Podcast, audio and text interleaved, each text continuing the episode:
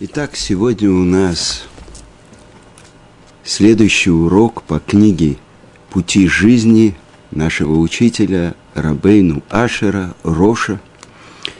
И на последнем уроке мы цитировали слова Роша. «Всегда помните про день смерти и подготовьте себе пропитание в дорогу.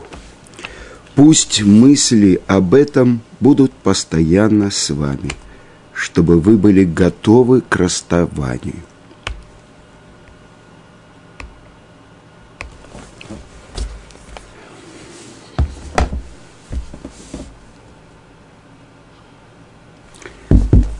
Может быть, у меня в жизни это была самая тяжелая неделя. А то, что это было 10-го Тевета, когда враги окружили стены Иерусалима, и через 2,5 года был разрушен храм, началась осада. Может быть, впервые в жизни этот пост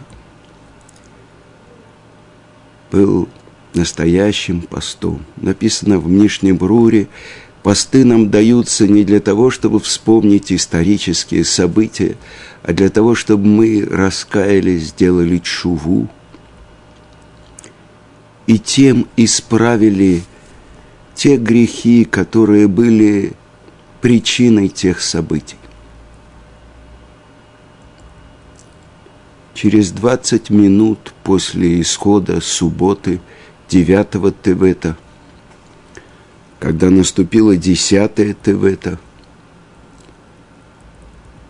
забрали в Ешиву на небе учителя всего еврейского народа, Гаона Рав Моше Шапира, чтобы память о праведнике была благословена.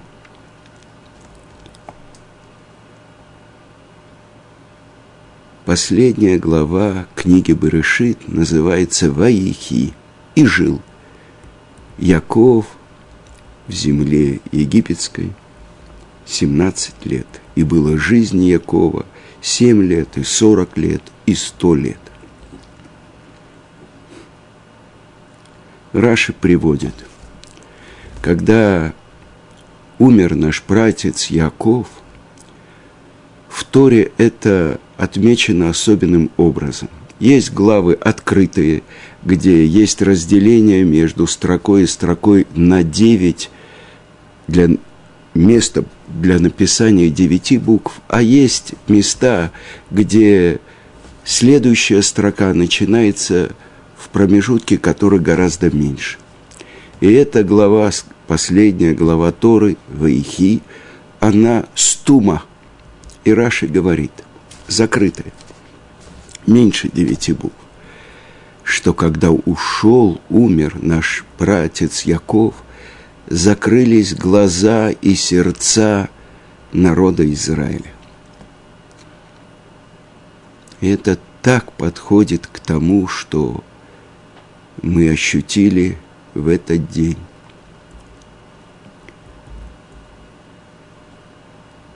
В 11 утра было назначено проводы в Колеле, где Рав преподавал и был главой Колеля. Собрались там десятки тысяч людей. И у многих, как и у меня, был разрез с левой стороны. В законе говорится, что такой разрыв делают, когда уходит отец или мать человека. Почему же очень многие? Для меня это было последние 32 года. С первого урока, который я слышал в Ешиве Ор-Самех, и до последнего урока, который Рав давал в Ешиве после того, как он пережил первую операцию на мозг, было несколько недель, может быть, даже несколько месяцев, когда Рав давал уроки. А 7 месяцев тому назад, когда ушел мой друг Рав Гершен Берман, я привез Рава, и он утешал его сына, Йоси Бермана, который учится у него в колледже. И когда мы ехали, я сумел задать несколько вопросов Раву. Последний вопрос.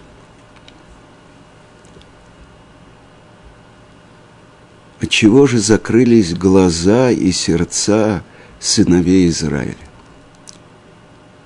От того, что ушел тот, кто был сердцем и глазами сыновей Израиля. Наш пратец Яков, который получает имя сначала от ангела-защитника Исава, от Сатана, что не будет твое имя Яков, но Исраэль, потому что ты боролся с духовными силами и с людьми, и победил. И вот, умирает Яков.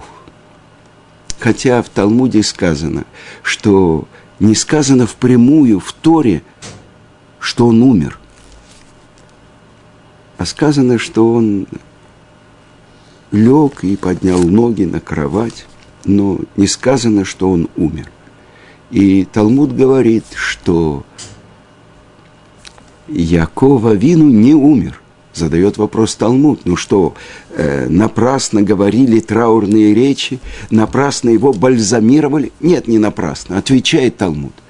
Так как его потомство живо, жив и наш братец Яков. И удивительную вещь открывает нам Иерусалимский Талмуд. Он говорит так, что царь Давид составил 147 псалмов в соответствии с годами жизни нашего праотца Якова. За это он получил то, что получил Яков. Благословение, что при его жизни царем был его сын. Йосеф был царем, и также при жизни Давида помазали на царство Шлому. Но задается удивительный вопрос. Для нас, у нас 5 книг, книги псалмов царя Давида, Теилим, и их 150. И на этот вопрос отвечает Талмуд. В трактате Брахот, 9 лист, сказано, что первые 2 псалма, которые особенно были дороги Давиду, те, которые начинаются с Ашрей, счастливы вы, и завершаются Ашрей. Первые 2 перед Давидом, это был 1 псалом. И продолжает Иерусалимский Талмуд и говорит, что 32-й, 33-й и 34-й псалом, они на самом деле 1 псалом. И тогда это ровно 147 лет. И говорится, что те страдания, которые испытывал наш пратец Яков в своей жизни, когда он получает благословение, его брат хочет убить. Он бежит к Лавану. Лаван вместо его суженой жены дает ему другую дочку.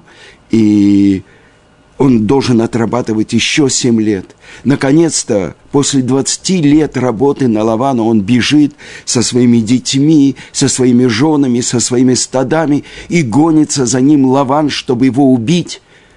Дальше Творец спасает его, и он вступает в землю Израиля, тогда землю Кнаанскую, и ему навстречу идет его родной брат, и 400 головорезом с ним. Против кого? Против семьи брата.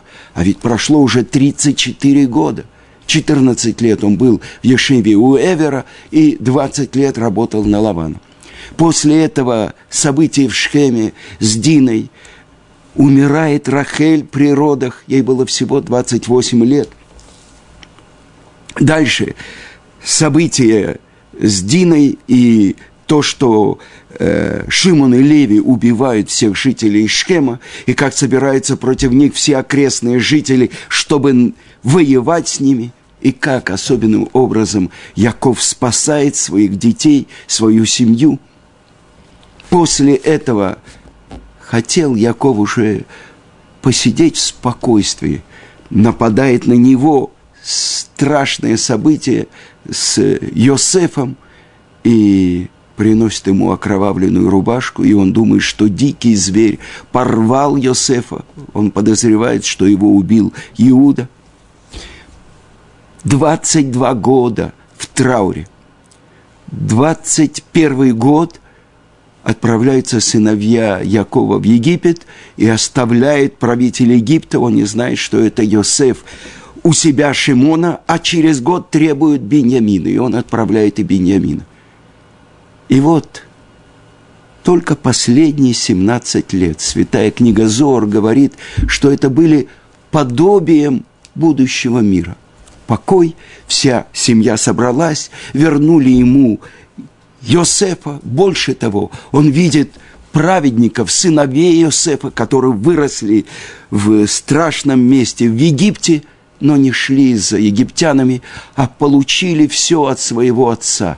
И великие праведники, Эфраим и Менаше, Эфраим, который учит Тору у своего дедушки Якова, и Менаше, правитель, праведник, правитель дома Йосефа. И на этом, когда завершается вся книга Берешит, которую Рамбан называет книгой отцов, основ мира. А следующая книга Шмот – это книга сыновей. Это изгнание и избавление из изгнания. И вот то, что я хотел поделиться с вами. Особенная связь была между нашим учителем Рав Ицхаком Зильбером Зацаль и Гаоном Рав Моше Шапира. Рав Моше Шапира, когда давал уроки по недельным главам, 22 года он давал это в Ешиве Ор-Самех, а потом, когда стены не могли уже вместить, там собиралось около 200 человек, он давал в Рамат Шломо больше 10 лет уроки. И вот он пишет то, что объясняет его далекий предок Маораль из Праги, что не поняли великие праведники, сыновья Якова, как они не поняли роль Йосефа. А роль Йосефа заключалась в том, чтобы объединить весь еврейский народ. Они, когда слышат его сны, они думают, что это гордец, который хочет забрать себе власть. Ты хочешь царствовать над нами, ты хочешь тиранствовать над нами. Это то, что они видят. Ведь во втором сне он видит, что солнце и луна и 11 звезд ему поклоняются. Значит, он хочет, чтобы и отец ему поклонился.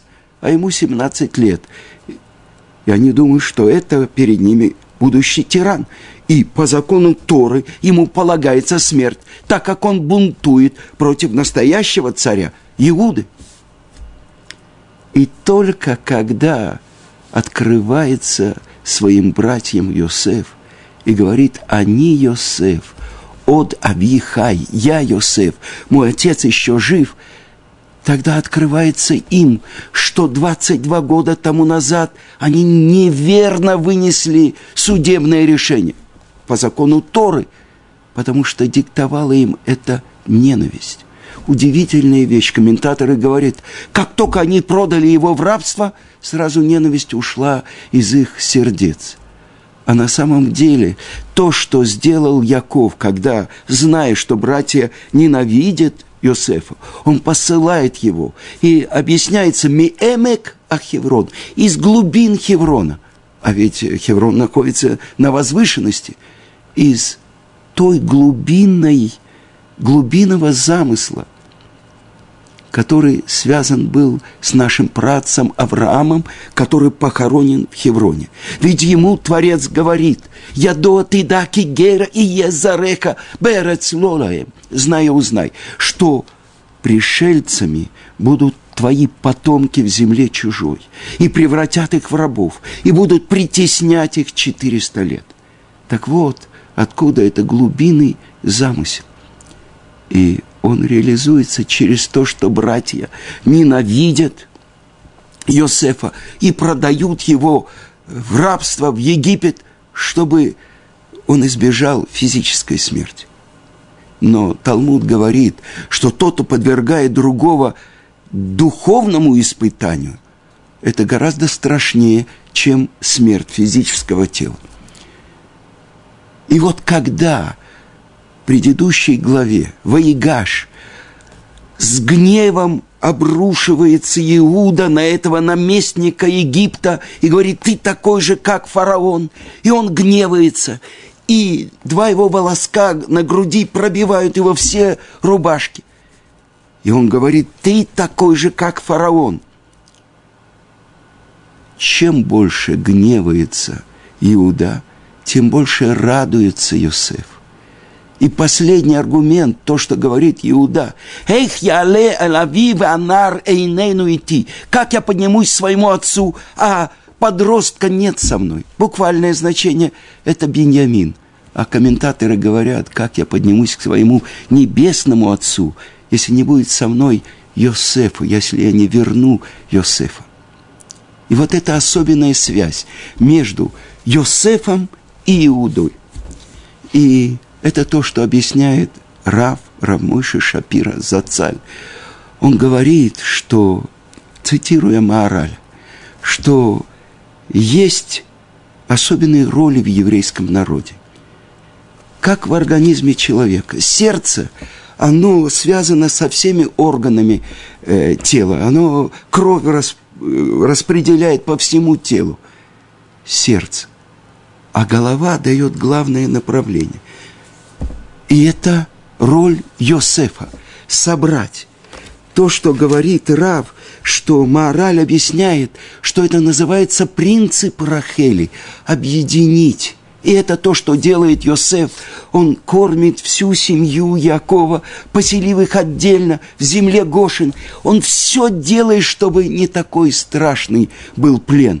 Ведь египтяне обязаны сделать были обрезание, чтобы он давал хлеб. Он расселяет их, переселяет из одного места в другое. Они становятся рабами фараона, чтобы евреи сохранили свою уникальность в этом отдельном месте, в земле Гоши. Так вот это сердце. А голова, это Иуда, все направляется за головой, но голова над телом.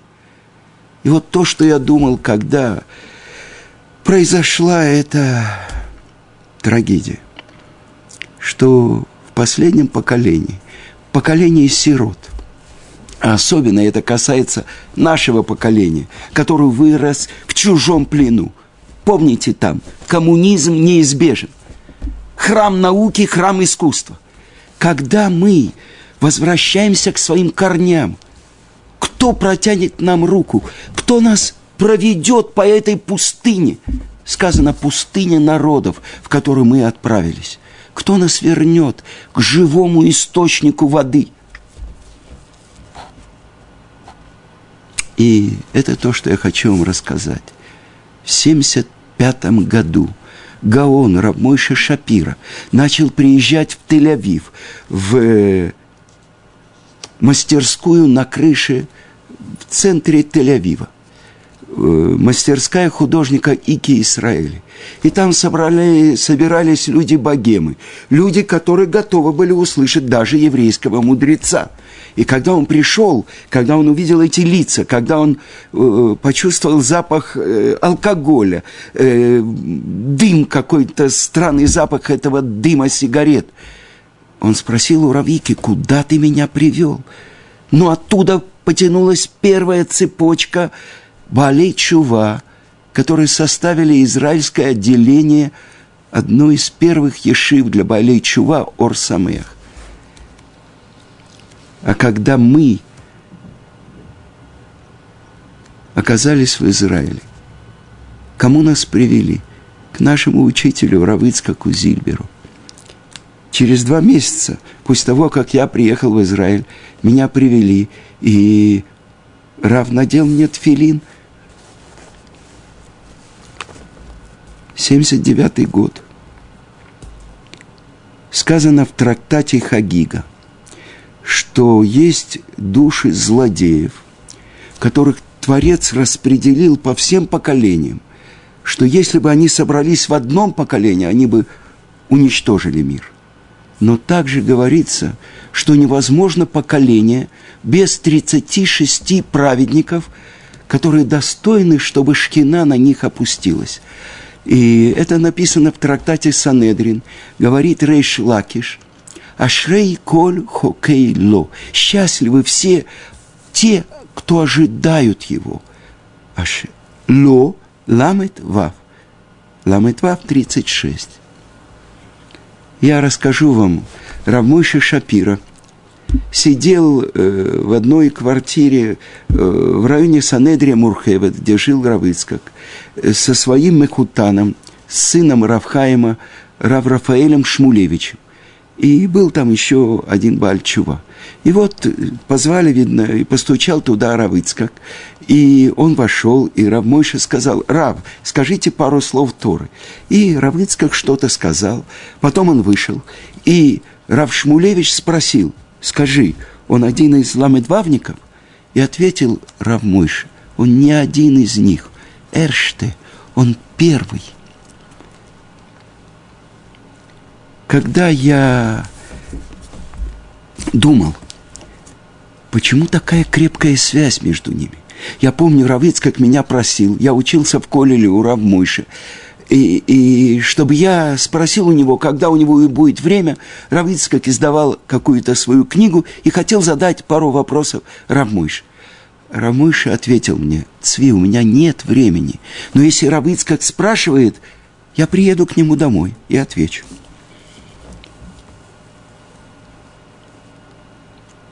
Когда больше 12 лет тому назад, 8 ава, под вечер, забрали от нас Рав Ицкак, а похороны его были ночью. Все постились, и все были без обуви. И так несколько тысяч человек провожали его на кладбище. А на следующий день меня позвал Рав Моше Шапир и сказал: «Цви, рассказывай мне про Рав Ицкак». И 1,5 часа я рассказывал ему все то, что я знал за эти 25 лет, все, что я видел своими глазами, то, что удивительные вещи, которые делал мой учитель Рав Ицкак за царь. И в конце Рав Моше, который должен был говорить, когда завершалось 7 дней, 7-й день траура, он сказал мне: «Ты знаешь, Цви, как ты меня утешаешь. Я так тоскую без него». И вот сейчас, всего несколько дней, как ушел, как забрали у нас Рав Моше Шапира, я понял одну важную вещь. Если Рав Ицкак был сердцем еврейского народа, то Рав Моше, несомненно, был головой. И это то, что говорит Яков Авину в конце своим сыновьям: «Соберитесь, сыновья Якова, и я раскрою вам то, что будет с вами в конце дней». И отошло от него пророчество. Я прочитаю. «И позвал Яков своих сыновей и сказал: соберитесь, и сообщу я вам, что случится с вами в конце дней. Соберитесь и послушайте, сыновья Якова, послушайте Израиля, вашего отца». И отошло от него пророчество. Но в этих словах заключен ключ. «Соберитесь», чтобы послушать не Якова, а Израиля. И Маораль из Праги это называет принципом Рахель – объединиться, собраться. Завершается книга Барышит, книга отцов. Уходят отцы. И мы, ученики, называются сыновьями. Когда я спросил Рав Моше Шапира, меня зовут в Москву, а у меня здесь уроки в 4 городах, он сказал, что мне кажется, что тебе надо ехать в Москву. Но спроси у жены. И когда она услышала слова Рава, она сказала, я могу сказать нет, если он сказал ехать.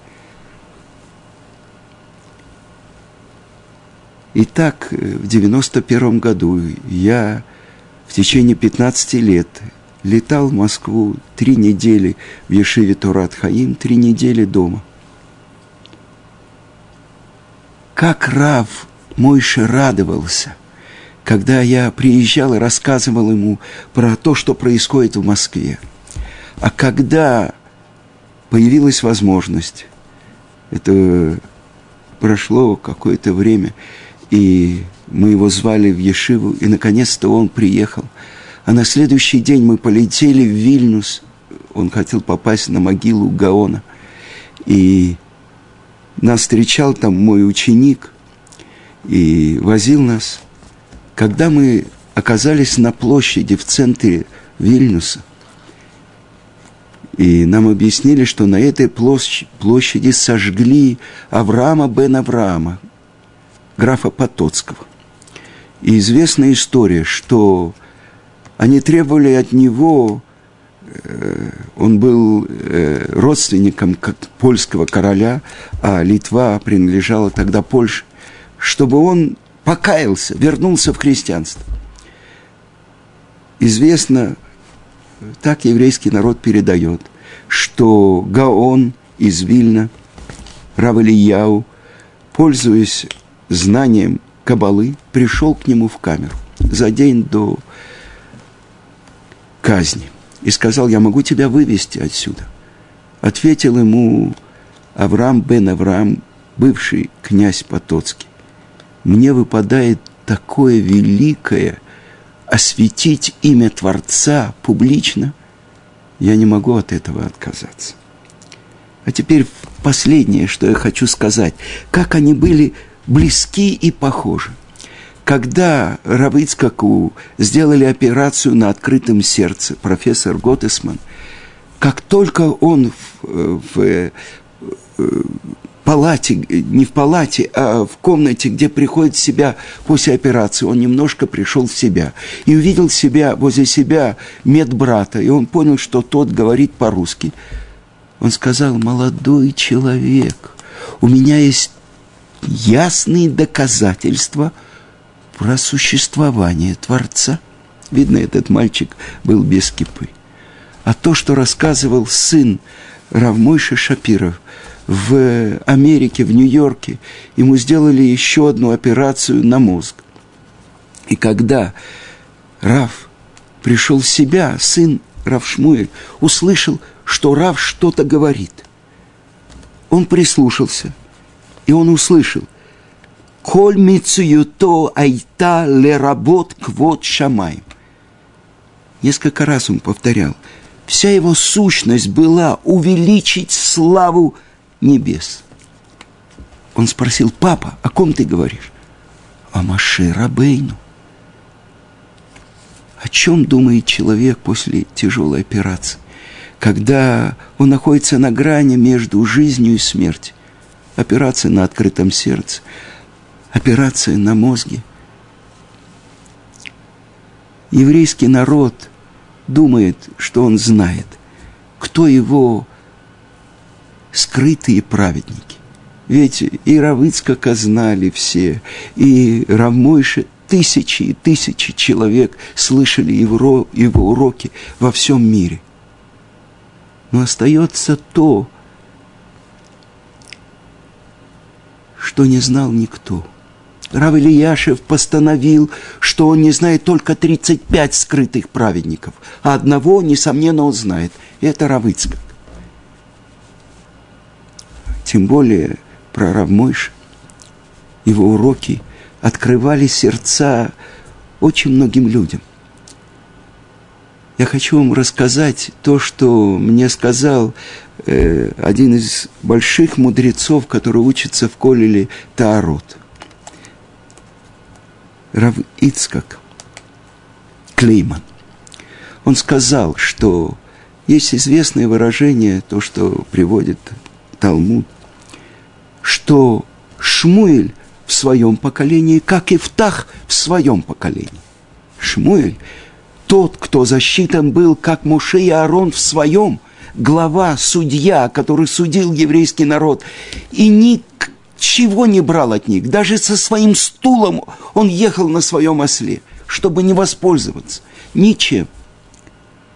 И Ифтах, который был сначала главой разбойников, а потом, когда попросили его старейшины защитить их от нападения моавитян, он сказал, если его назначат судьей, он будет. Это Ифтах.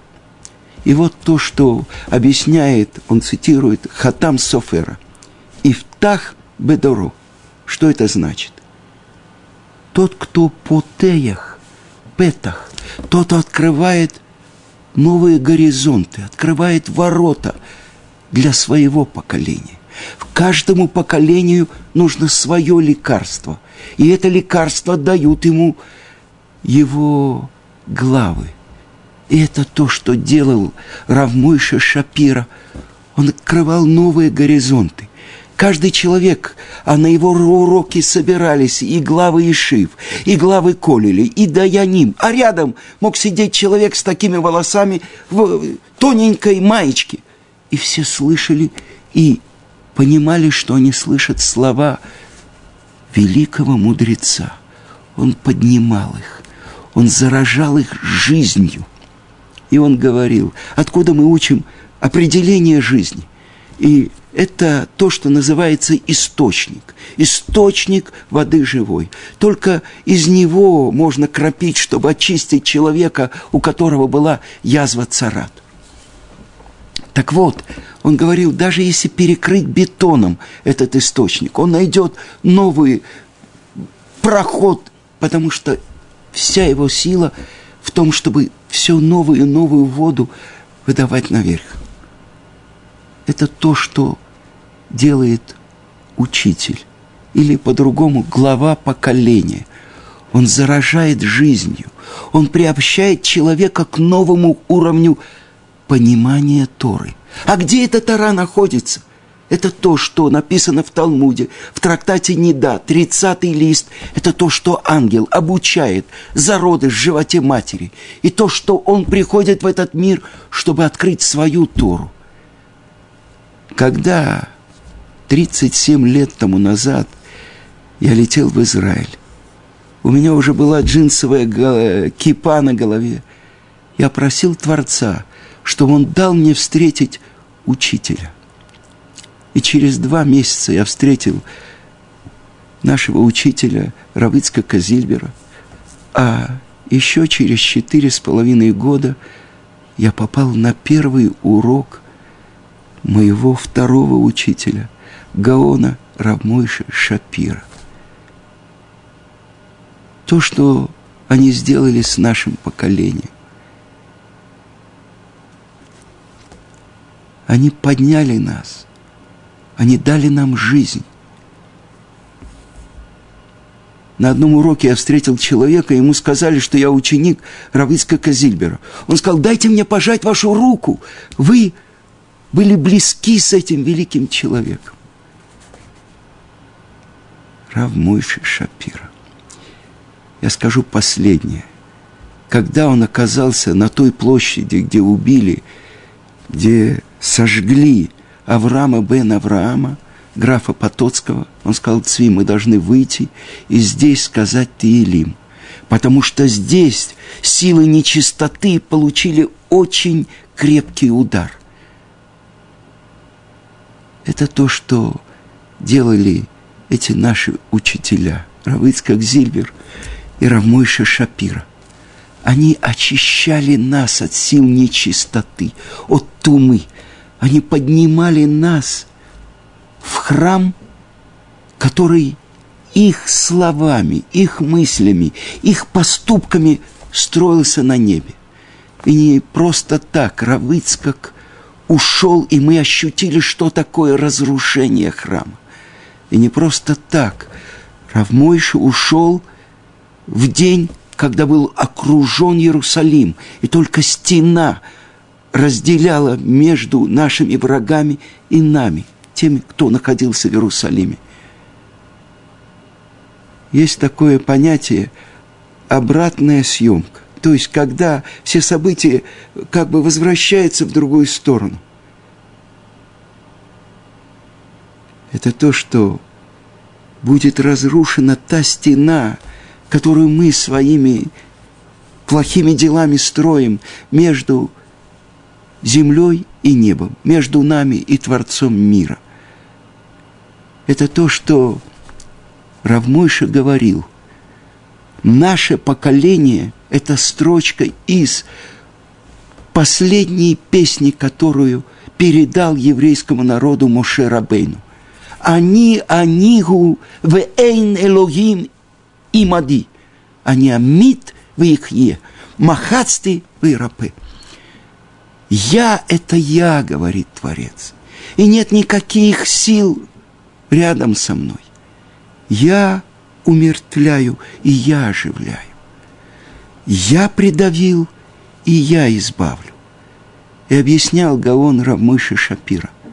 Мехица – это та, которая разделяет между нами и небом, между нами и Творцом.